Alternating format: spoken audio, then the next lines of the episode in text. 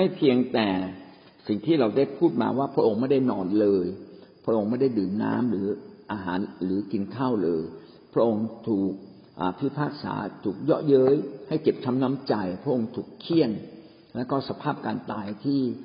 ทรมานที่สุดบนกางเขนนะครับ ต่อไปข้อจอจานนะครับ เหตุการณ์ที่เกิดขึ้นก่อนที่พระเยซูคริสต์จะฟื้น ก็คือฟิลา ซึ่งเป็นกษัตริย์ในเวลานั้น และเป็นคนที่อนุญาต ให้คนยิวเอาพระเยซูไปตรึงที่กางเขนปิลาตก็มีความแปลกประหลาดใจ ว่าทำไมพระเยซูเนี่ยตายอย่างรวดเร็ว คืออย่างนี้นะครับ พระเยซูเนี่ยถูกตรึงในพระคัมภีร์เขียนว่าสามโมงเช้าสามโมงเช้าก็คือเก้านาฬิกา นับการนับเวลาของคนกรีกเนี่ยชั่วโมงที่หนึ่งก็คือ หกโมงถึงเจ็ดโมงนะครับ ก็คือนับชั่วโมงที่หนึ่งเจ็ดถึงแปดก็เป็นชั่วโมงที่สองแปดถึงเก้าก็เป็นชั่วโมงที่สามตอนเก้าโมงเช้านี่แหละนะครับ หรือเช้าสามโมงก็คือพระเยซูได้ถูกตรึงที่กังเขน แล้วพระเยซูก็มาสิ้นพระชนนะครับ ในมาระโกบทที่สิบห้านะครับตะกี้ข้อที่สิบห้านะครับ ว่าถูกตรึงพระชนเวลาเก้าโมงเช้า เอาตามความเข้าใจของเราไปเลยนะครับ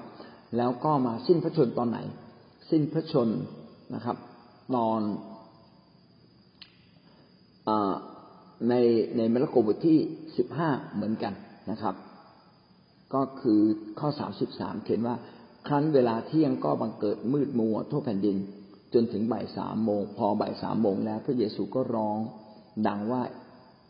เอโลอี เอโลอี ลามาสบักธานี แปลว่า พระเจ้าของข้าพระองค์พระเจ้าของข้าพระองค์ฉนัยทรงทอดทิ้งข้าพระองค์เมื่อพระเยซูพูดอย่างนี้แล้ว พระองค์ก็สิ้นพระชนนะครับ ข้อสามสิบเจ็ดเขียนว่า ฝ่ายพระเยซูทรงร้องเสียงดังแล้วก็สิ้นพระชนนะครับ พระเยซูสิ้นพระเยซูสิ้นพระชนเมื่อเวลาบ่ายสามโมงนะครับ ถูกตึงเมื่อสามโมงเช้าแล้วก็มาสิ้นพระชนเวลาบ่ายสามโมงก็เป็นเวลาทั้งหมดที่อยู่บนกางเขนหกชั่วโมงด้วยกัน หกชั่วโมงนี้ยาวนานนะครับ ยาวนาน ในเวลานั้นเองที่ท้องฟ้าก็มืดมิดตั้งแต่เวลาเที่ยงถึงบ่ายสามโมงเที่ยงถึงบ่ายสามโมงแทนที่ดวงอาทิตย์จะเจิดจ้า สว่างสวายกับมืดครึ้มแม้สุดท้ายพระเยซูคริสต์ก็สิ้นพระชนนะครับ นี่ก็เป็นเวลาที่พระเยซูคริสต์สิ้นพระชนตอนบ่ายสามโมงตรึงไว้หกชั่วโมงก็สิ้นพระชน กษัตริย์ปีลาตก็แปลกใจว่าเอา้าทำไมตายเร็วนัก แสดงว่าโดยทั่วไปเนี่ย คนที่ถูกจึงที่กังเขนน่าจะตายช้านะครับ ในมรรคบทที่สิบห้าข้อสี่สิบสี่ได้เขียนไว้ว่า ปีลาตก็ประหลาดใจที่พระเยซูสิ้นพระชนแล้ว จึงเรียกนายร้อยมาถามว่าตายแล้วหรือในร้อยก็คือเจ้าหน้าที่ที่ควบคุมควบคุมการตรึงทั้งโจรและก็ทั้งพระเยซู คนเหล่านี้มีความเชี่ยวชาญ มีความชำนาญอยู่แล้วว่าใครใครที่อยู่บนกางเขนตายหรือยังนะครับตายหรือยังเขาเขาจะมองแป๊บเขาก็รู้เพราะเป็นผู้เชี่ยวชาญ เหมือนกับเราเป็นหมอหรือเป็นพยาบาล แล้วเราก็ดูหน้าคนไข้ไอ้คนไข้ใกล้ตายกับคนไข้ที่ตายแล้วนะครับ มองปั๊บก็รู้เลยนะครับ ว่าไอ้นี่มีโอกาสตายเรียบร้อยแล้ว ลองวัดที่ประจรดูซิอ้าวเนี่ยตายแล้วจริงๆไงนะครับ ก็ทำนองเดียวกันปิลาตก็ แปลกประหลาดใจว่าเอ๊ะทำไมตายเร็วนักอะนะหกชั่วโมงก็ตายแล้ว ลองถามพวกทหารดูนะครับ แล้วทหารเหล่านี้ก็จะมาตรวจสอบอย่างที่ได้กล่าวไว้แล้วว่า เวลาเขาตรวจสอบนะครับเขาก็จะมีวิธีการหลายอย่าง เช่น เอาแทงเอาเอาโทนเนี่ยไปแทงที่สีข้างนะครับ เพื่อจะดูว่ายังมีความรู้สึกอยู่ไหมถ้าคนเนี่ยยังไม่ตายและมีความรู้สึกตอนถูกแทง ก็ต้องร้อง โวยวายขึ้นมาจะโวยวายหรือต้องแสดงอาการเจ็บหรืออาการเกร็งขึ้นมาอีกครั้งนึงแต่ปรากฏว่าขาที่แทงพระเยซู พระเยซูก็ไม่ได้มีอาการอะไรเลยนะครับ แต่พระคัมภีร์ได้เขียนว่าน้ำและเลือดไหลออกจากสีข้างของพระเยซู การที่น้ำและเลือดแยกกัน ไม่ได้เป็นอันหนึ่งอันไม่ได้เป็นเนื้อเดียวกัน เพราะหัวใจหยุดเต้นแล้ว ก็แสดงว่าพระเยซูคริสต์ก็เสียชีวิตไประยะหนึ่งแล้วนะครับ แล้วก็ อีกอันหนึ่งก็คือการที่ทหารเหล่านั้น ถ้าคนนั้นยังไม่ตาย สมมติว่าเกิดแทงเข้าไปแล้วก็ โอ้เจ็บอะไรเงี้ยเป็นต้น ถ้ายังไม่ตายทหารก็จะช่วยให้ตายเร็วขึ้น ด้วยการเอาเหล็กเนี่ย ไปเคาะกระดูกนะตรงบริเวณท่อนขาตอนบน เพื่อให้ร่างกายเนี่ยหายใจยากยิ่งขึ้น ไม่สามารถยกตัวเองขึ้นมาหายใจ ก็จะเป็นการทุบทรมานให้ค่อยๆตายไป ให้ แต่วิธีนี้เป็นวิธีที่โหดร้ายมาก ๆ ในยุคนั้นนะครับ ทหารโรมันชอช้างครับทหารโรมันซึ่งคุ้นเคยกับความตายโดยวิธีนี้ เพราะว่าวิธีนี้ใช้กันมากในยุคนั้นนะครับ ก็ได้ตรวจสอบโดยมีผู้ตรวจสอบทั้งหมดสี่คนด้วยกัน ในหนังสือของท่านเขียนไว้ว่าคือยอนสิบห้านะครับ ไปตรวจแล้วไม่ใช่ คือมาระโกบทที่สิบห้าข้อสามสิบเก้า ในมรโกสิบห้าข้อสามสิบเก้าได้บันทึกไว้ว่า ส่วนในร้อยที่ยืนอยู่ตรง พระพักพระองค์เมื่อเห็นว่าพระองค์สิ้นพระชนอย่างนั้นแล้ว จึงพูดว่าแท้จริงท่านผู้นี้เป็นพระบุตรของพระเจ้า มีผู้ที่ตรวจสอบนะครับ แล้วก็มีนายร้อยคอยคุมอยู่นายร้อยนี่พอยืนอยู่ตรงนั้น เอาทำไมพระเยซูเนี่ย สิ้นพระชนแล้วหรือตายแล้วหรือ โอ้ พระองค์นี่ตายอย่างอัศจรรย์แปลกประหลาด เช่น ท้องฟ้ามืดมิดตั้งแต่เที่ยงถึงบ่ายสามโมงนะก็นี่ก็เป็นความอัศจรรย์ว่าทำไมคนหนึ่งตายนะครับ แต่กลับมีเหตุการณ์ทางธรรมชาติที่แปลกประหลาดนะครับ ท้องฟ้ามืดมิดไปเลย ถ้าเรามีโอกาสไปอ่านพระคัมภีร์เราจะพบว่าพระคัมภีร์ยังได้เขียนถึงเวลาตรงนั้นนะครับ ว่าเวลานั้นเป็นเวลาที่พิเศษสุดๆเลย มีหลายอย่างที่เกิดขึ้นนะครับ อัศจรรย์มากเลย แล้วก็ในร้อยก็เลยตะลึงว่า โอ้ ถ้าอย่างนั้นการที่พระเยซูตายที่กังเขน พระองค์คงไม่ใช่มนุษย์ธรรมดา แท้จริงพระองค์เป็นพระบุตรของพระเจ้า เพราะว่าพระองค์ตายอย่างสงบ พระองค์ไม่ไม่โวยวาย พระองค์ตายอย่างตายอย่างรักษาใจนะครับ และพระองค์ก็ยังอธิษฐานยกโทษให้แก่คนอื่นอีกนะครับ การสำแดงความรักของพระเยซูท่ามกลางความเจ็บปวด แล้วก็มีนายทหารหลายคนได้เข็น ก็ทำให้นายทหารเหล่านั้นเกิดความตะลึง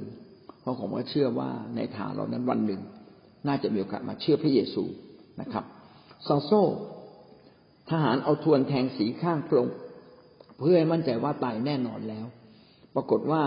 เลือดและน้ำเหลืองน้ำไหลออกมา แยกกันอย่างชัดเจน ทำให้เราแน่ใจว่าพระองค์ได้สิ้นพระชนก่อนการแทงนี้อย่างแน่นอน เพราะหากไม่สิ้นพระชน การแทงด้วยทวนก็จะเห็นโลหิตพุ่งออกมา ครับ เพราะว่าหัวใจยังปั๊มได้อยู่จะไม่มีทางที่จะเห็นน้ำเหลืองแยกออกจากเลือดนะครับ ตามที่บันทึกไว้ นี่ก็เป็นหลักฐานทางการแพทย์ที่ชัดเจนแสดงว่ามีโลหิตเกาะกันเป็นก้อนในเส้นเลือดใหญ่ ของพระเยซู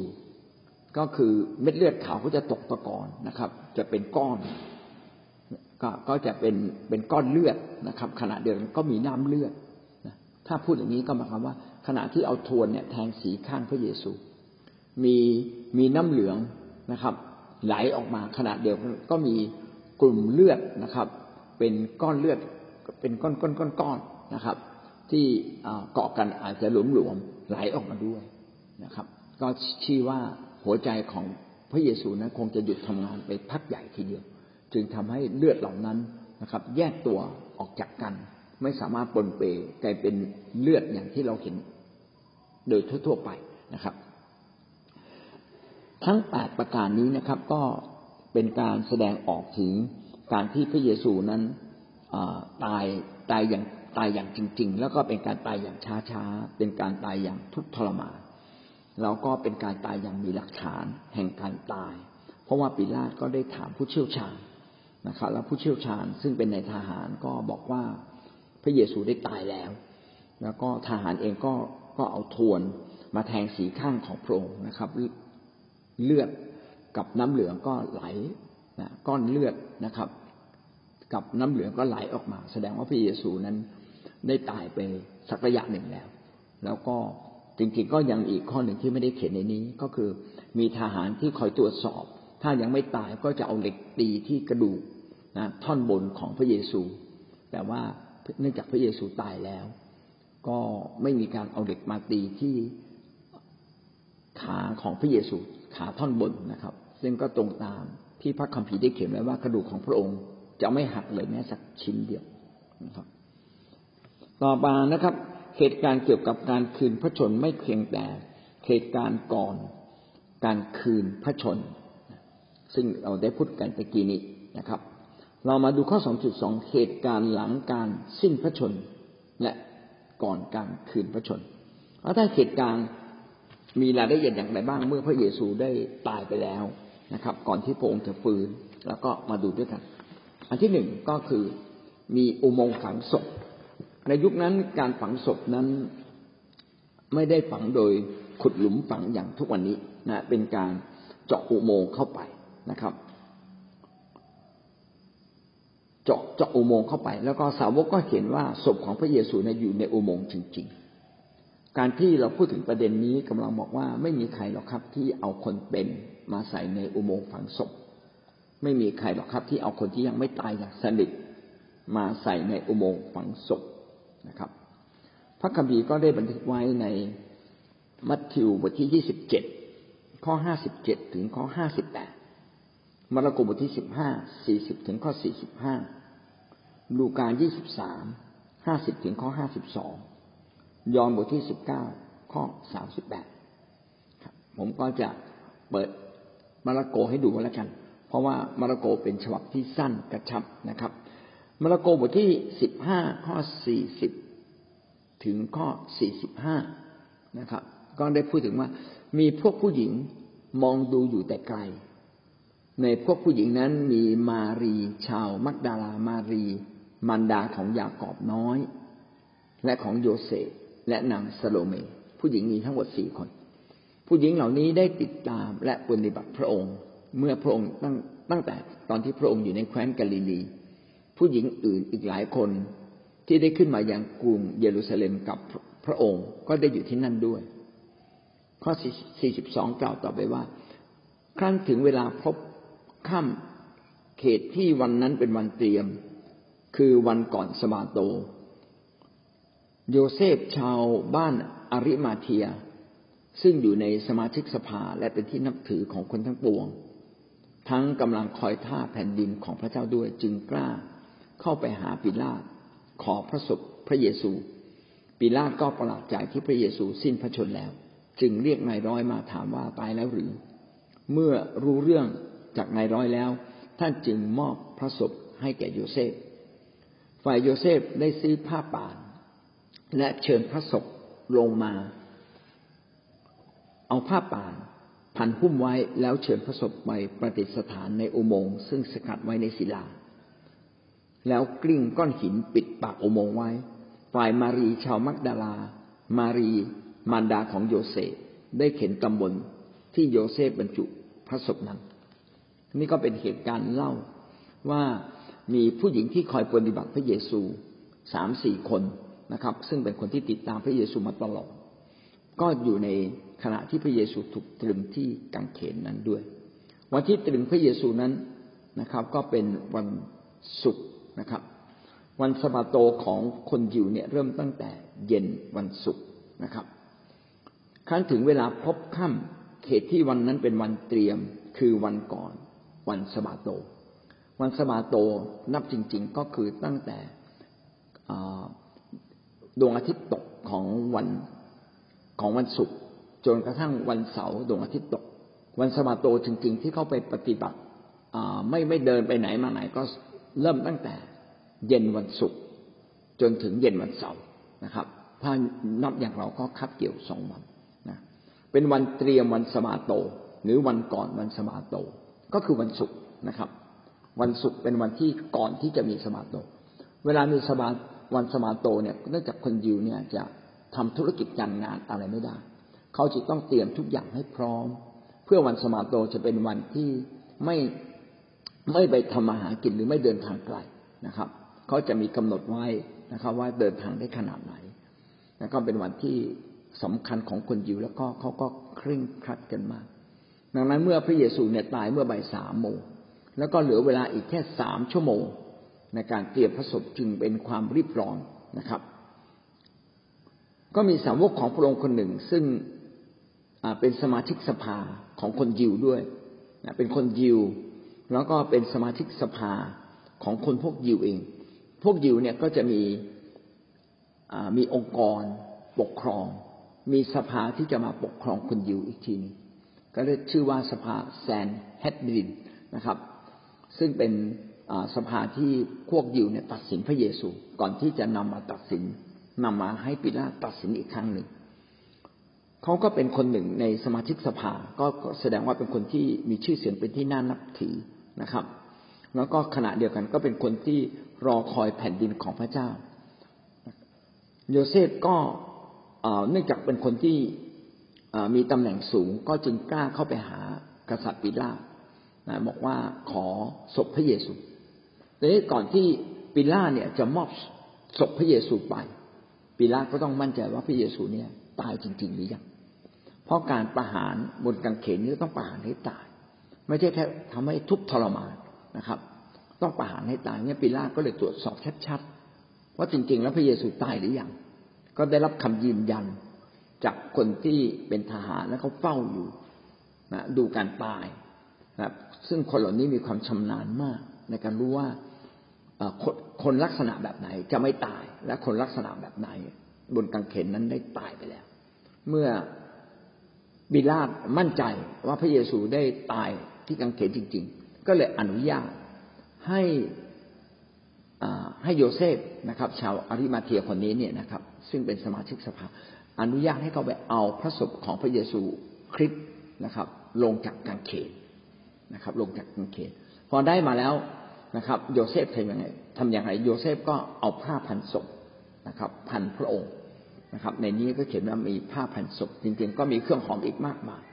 แล้วก็เอาศพไปวางไว้ในอุโมงค์ซึ่งขณะที่เอาศพไปวางไว้ในอุโมงค์มารีชาวมักดาลากับมารีมารดาของโยเซฟแล้วก็พวกผู้หญิงก็เห็นว่า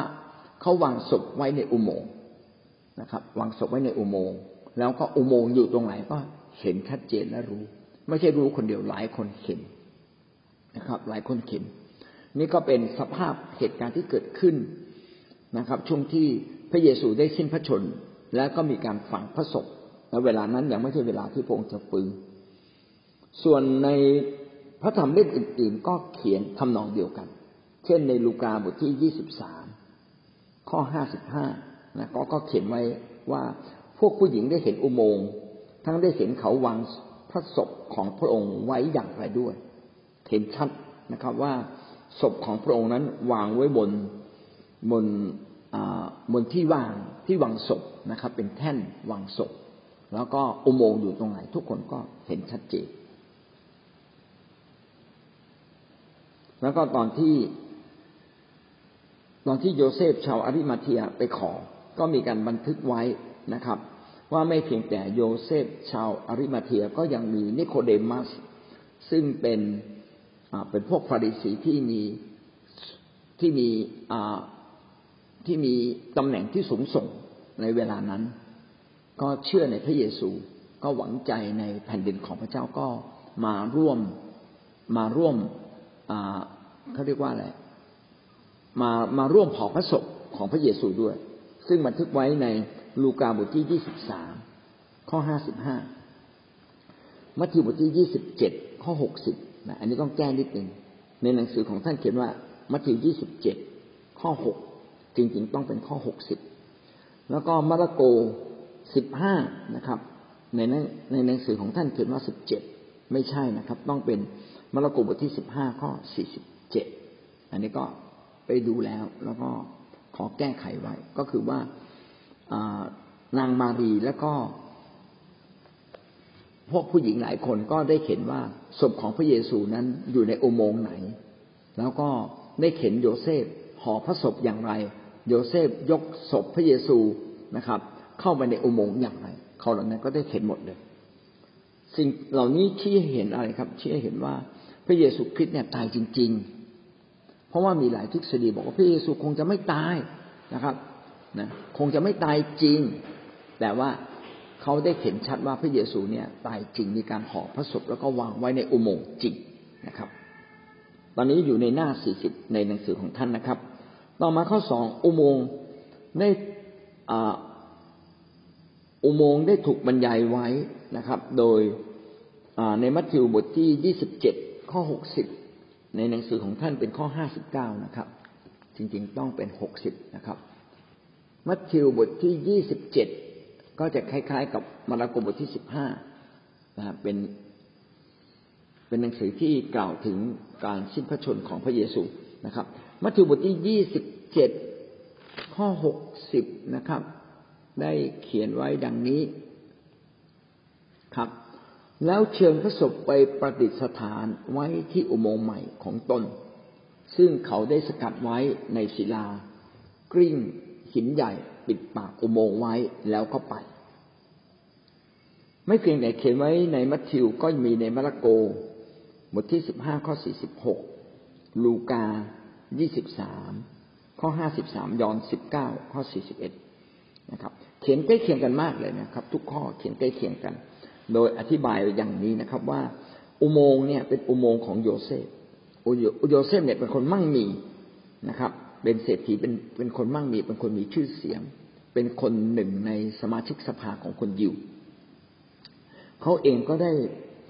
ทำอุโมงค์ไว้สำหรับตัวเองว่าวันหนึ่ง ถ้าตัวเองตายแล้ว ก็จะฝังอุโมงค์ก็จะฝังศพตัวเองไว้ในอุโมงค์นะครับ พระคัมภีร์ก็ได้เขียนว่าอุโมงค์เนี่ยอยู่ในสวนนะครับ เป็นอุโมงค์ใหม่ ในพระธรรมยอห์นสิบเก้าข้อสี่สิบเอ็ดก็ได้เขียนไว้อย่างนั้น ว่าอุโมงค์เนี่ยอยู่ในสวนแล้วก็เป็นอุโมงค์ใหม่ แล้วก็อยู่ในเขตตำบลเดียวกัน กับที่พระเยซูคริสต์ถูกตรึงที่กางเขนแสดงว่าอุโมงค์ ของโยเซฟไม่ได้อยู่ไกลนัก อยู่ใกล้ๆกับบริเวณที่พระเยซูถูกตรึงที่กางเขน เพื่อจะได้เป็นการนำศพของพระเยซูไปเก็บไว้ในอุโมงค์ได้อย่างง่ายที่สุดเร็วที่สุด อุโมงค์นี้เป็นอุโมงค์ที่ทำขึ้นมาใหม่ โดยการสกัดเข้าไปในหินนะครับ ไม่ใช่เป็นถ้ำถ้าเป็นถ้ำเนี่ยก็ก็อาจจะไม่ได้อยู่ตรงบริเวณนั้น อาจจะต้องไปหาไกล เนี่ยแต่นี่เป็นอุโมงค์ที่โยเซฟชาวอาริมาเทียเนี่ยได้ได้เตรียมไว้นะครับ พระเยซูเนี่ยแม้ตายบนกางเขนแบบต่ำต้อยที่สุด แต่ว่าอุโมงค์นั้นเป็นอุโมงค์ของเศรษฐีเลยทีเดียวนะครับ ดังนั้น ตรงตามที่พระคัมภีร์ได้เขียนไว้ว่า เมื่อพระองค์ตายพระองค์จะตายแบบระดับเศรษฐีนะครับ ก็คือถูกฝังศพไม่ใช่ชาวบ้านธรรมดาฝังกัน แต่เป็น เป็นศพที่คนใหญ่คนโตก็คือนิโคเดมัส แล้วก็รวมทั้งโยเซฟชาวอาริมาเทียมาช่วยกันชำระชำระพระศพแล้วก็ห่อหุ้มด้วยมดยอบด้วยกฤษณาด้วยเครื่องหอมอย่างดีที่สุดนะครับ อุโมงค์นี้ไม่ใช่เป็นอุโมงค์ที่เจาะลึกลงไปในดินนะครับ แต่เป็นอุโมงค์ที่อยู่อยู่ในระดับพื้นดิน ขนานกับพื้นดิน เมื่อเขาเอาอุโมงค์เอาพระศพใส่ในอุโมงค์แล้วเขาก็กลิ้งกลิ้งก้อนหินมาปิดอุโมงค์และก้อนหินนี้ก็ใหญ่มากนะครับ อันนี้ก็เป็นสภาพของอุโมงค์อุโมงค์ฝังศพของพระเยซู พี่น้องจะเห็นว่าถ้าคนไม่ตายแล้วเขาจะเอาไปในอุโมงค์ทำไมเขาเอาเฉพาะคนตายเข้าไปในอุโมงค์นะครับ ต่อไปข้อขอไข่การฝัง ก็มีการฝังพระเยซูก็คือเอาเข้าไปในอุโมงค์พระศพเนี่ยถูกส่งเข้าไปในอุโมงค์ตามธรรมเนียมของคนยิว ในหน้าหนังสือของท่านคือหน้า 41 นะครับ ตามธรรมเนียมของคนยิวอย่างไรนะครับ เรามาดูด้วยกัน ในมัทธิวบทที่ 27 ข้อ 59 ก็ตรงกับในมาระโกบทที่ 15 ข้อ 46 มัทธิวยี่สิบเจ็ดข้อห้าสิบเก้าได้เขียนไว้ว่า โยเซฟก็เชิญพระศพ เอาผ้าป่านที่สะอาดพันหุ้มไว้ผ้าป่านก็พันทั้งที่ศีรษะนะก็จะเป็นผ้าขนาดเล็กนิดหนึ่งแล้วก็พันทั้งตัวก็จะเป็นผ้าขนาดใหญ่หน่อยนะครับ นอกจากนี้ในมาระโกบทที่สิบหกข้อหนึ่งนะครับสิบหกข้อหนึ่งเวลานั้นถ้ามีการไปฉลมศพเขาทำอย่างไรมาระโกสิบหกข้อหนึ่งก็ยังเขียนไว้ว่า ผู้หญิงสามคนที่เห็นว่าพระเยซูนั้นอยู่ในอุโมงค์ที่ใด ซึ่งพูดถึงเช้าวันสมาเลยวันสมาโตก็คือวันอาทิตย์ พระเยซูตายเย็นวันศุกร์บ่ายวันศุกร์แล้วก็ถูกฝังในเย็นวันศุกร์พระองค์ฟื้นขึ้นมาในวันอาทิตย์เช้า ในวันอาทิตย์เช้าขณะที่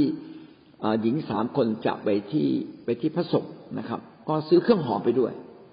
แสดงว่าเวลาเขาจะฉลมศพเนี่ยเขาต้องเอาเครื่องหอมไปนะครับ หญิงสามคนนี้ก็เตรียมเครื่องหอมนะครับ ลูกายี่สิบสามข้อห้าสิบหกเตรียมไปโดยที่ยังไม่รู้ว่าพระเยซูคริสต์จะฟื้นนะครับ ลูกายี่สิบสามข้อห้าสิบหกครับ ก็ไปจัดแจงเครื่องหอมกับน้ำมันหอมเราก็มีการเตรียมเตรียมเครื่องหอมกับน้ำน้ำมันหอมตอนที่พระเยซูคริสต์ได้เสียชีวิตนะครับ ก็เตรียมเพื่อที่จะ ฉลมพระศพแล้วก็ใส่น้ำหอมให้หอมหวนนะครับ เพื่อไปกลบกลิ่นเน่าเหม็นที่จะเกิดขึ้นต่อมา ยอห์นบทที่สิบเก้านะครับ ในหนังสือของท่านเขียนว่ายอห์นสิบเก้าสาสิบแปดถึงสี่สิบนะครับ ก็ได้มีการบันทึกเอาไว้นะครับ โดยเฉพาะสามสิบเก้าถึงสี่สิบได้เขียนไว้ดังนี้ เขานำเครื่องหอมผสมมดยอบมดยอบก็เป็นสมุนไพรที่มีกลิ่นหอม กับกฤษณากฤษณาก็เป็นไม้หอมนะครับ หนักประมาณสามสิบกิโลกรัมมาด้วย พี่น้องลองคิดดูว่า ตอนที่ก่อนจะฟังพระเยซูเขาเอาเครื่องหอม เอาน้ำหอมนะครับ แล้วก็ไม้กฤษณารวมๆแล้วหนักประมาณสามสิบกิโลมดยอมก็จะเป็นคล้ายๆกับดินน้ำมัน เดี๋ยวเหนียวหน่อยหนึ่งเหมือนกับเป็นเป็นชันหรือเป็นอะไรที่มัน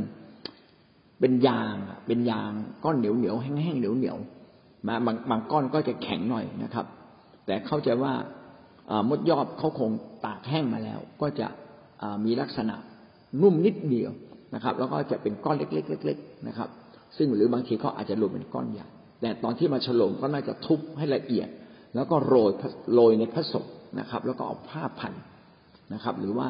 โรยไว้ที่ผ้าแล้วก็พันใหม่ทับลงไป แสดงว่าการที่พันผ้าเนี่ย ไม่ใช่เอาผ้าผ้าพันเหมือนผ้าก๊อซธรรมดา แต่ว่ามีเครื่องหอมอีกหนักสามสิบกิโลลองคิดดูว่าถ้าพระเยซูไม่ตายนะแล้วก็โดนเครื่องหอมมอมนะครับมอมตั้งแต่ศีรษะจดเท้าเนี่ยนะแล้วหนักสามสิบกิโลนะครับ มันจะหายใจออกเลยครับ ถ้าไม่ตายเนี่ยก็ต้องตายอีกรอบหนึ่งแน่นอนเลยนะแต่จริง ๆ พระเยซูคริสต์ก็ตายมาก่อนหน้านี้แล้ว นะครับ ในข้อหนึ่งนะครับ การฝังศพก็มีการทำตามแบบธรรมเนียมของคนยิวก็เอาเครื่องหอมเนี่ยมาฉโลงนะครับเอาน้ำหอมมาฉโลงนะครับ พระศพของพระเยซู ข้อสองพระศพจะถูกเจิมด้วยน้ำหอมต่างๆ มากมาย แล้วร่างกายจะถูกไว้บนบนเชิงหินนะครับ เพื่อจะพันพระวรากายด้วยผ้าพันแผลด้วยผ้าพัน ตั้งแต่รักแร้ไปถึงข้อเท้า ก็จะมีพันตั้งแต่รักแร้ไปถึงข้อเท้า โดยใช้ผ้าหนาผ้ากว้างประมาณหนึ่งฟุต ระหว่างพันแต่ละชั้นก็จะเอาเครื่องหอมใส่ ในระหว่างชั้นต่างๆ เพื่อเครื่องหอมจะช่วยถนอม การเน่าเปื่อยนะครับ แล้วก็เป็นเป็นการพันทั้งร่างกายของพระเยซูนะครับ ก็ไม่เพียงแต่ดับกลิ่นนะครับ ก็ยังจะเป็นการ ผ้าอาจจะเป็นการดึงเอาน้ำเหลืองออกมาให้แห้งเร็วขึ้น แล้วก็เครื่องหอมก็อาจจะเป็นยาเป็นสมุนไพรที่ไม่เพียงแต่ให้กลิ่นหอม แต่ก็ยังเป็นสมุนไพรที่ทำลายเชื้อนะครับ หรือไม่ยอมให้ไม่ไม่ให้พวกเชื้อโรคเนี่ยเติบโตเกิดการเน่าเหม็นนะครับ ก็เป็นได้นะครับ เหมือนกับมัมมี่ในยุคโบราณนะครับ ที่ เขาก็พบมัมมี่จำนวนมากนะครับ พันคล้ายๆกับแบบเนี้ยแล้วก็ข้างในก็เนื้อก็แห้งไปนะครับ เหลือแต่กระดูกนะครับ แล้วก็มีผ้าพันอยู่ แล้วบางทีผ้าก็หมดอายุไปเรียบร้อยแล้วนะครับ เป็นขุยไปเรียบร้อยเหลือแต่กระดูกนะครับ ข้อที่สามพระศีลและพระพักของพระองค์ก็ถูกพันเหมือนกัน ในยอห์นบทที่สิบเอ็ดข้อสี่สิบสี่นะครับ ยอห์นสิบเอ็ดข้อสี่สิบสี่ก็ ได้เขียนไว้นะครับ เดี๋ยวเปิดนิดนึงนะครับ ก็ได้เขียนไว้ดังนี้นะครับ ผู้ตายนั้นก็ออกมามีผ้าพันมือและเท้า ที่หน้าก็มีผ้าพันอยู่ด้วย พระเยซูตรัสกับเขาทั้งหลายว่าจงแก้ผ้าที่พันออกเสียแล้วปล่อยเขาเถอะในยอห์นบทที่สิบเอ็ดนี้ก็พูดถึงผู้ชายคนหนึ่งชื่อลาสมัสซึ่งตายไปแล้วสี่วัน แล้วก็ตอนนั้นพระเยซูก็ไปวางไปเรียกลาสมัสให้ออกมาจากอุโมงค์บอกว่าคนที่ตายไปสี่วันก็ออกมา ออกมานี่ไม่ทราบว่าเดินหรือกระโดดออกมานะครับ น่าจะกระโดด เพราะว่าขาก็ถูกมัดเอาไว้ใช่ไหมฮะถูกผ้าพันมัดเอาไว้หมดเลยพอมาถึงปั๊บพระเยซูก็บอกกับคนบอกกับสาวกว่าให้เอาผ้าพันศีรษะเนี่ยออกมา อันนี้ก็ทำให้เราเห็นภาพว่าคนตายในยุคนั้นเน่ะเวลาตายเนี่ยเขาก็จะ เอาผ้าพันที่ศีรษะพันอย่างครบถ้วนนะครับ แล้วก็อย่างนอกจากนี้ก็ยังมีเครื่องหอมในการปกคลุมพระศพนะครับ ปริมาณเครื่องหอมทั้งหมดที่ใช้กับพระเยซู ก็เท่าที่บันทึกไว้นะครับ ก็คือประมาณเขียนไว้ว่าสามสิบกว่ากิโลนะหรือถ้าเทียบเป็นน้ำหนัก ก็คือประมาณหนึ่งร้อยปอนด์ร้อยปอนด์คือคือประมาณสี่สิบห้ากิโลอาจจะไม่ถึงดีนะครับสามสิบกว่าสี่สิบกว่าก็ใกล้เคียงกัน ทั้งหมดนี้ก็บอกกับเรา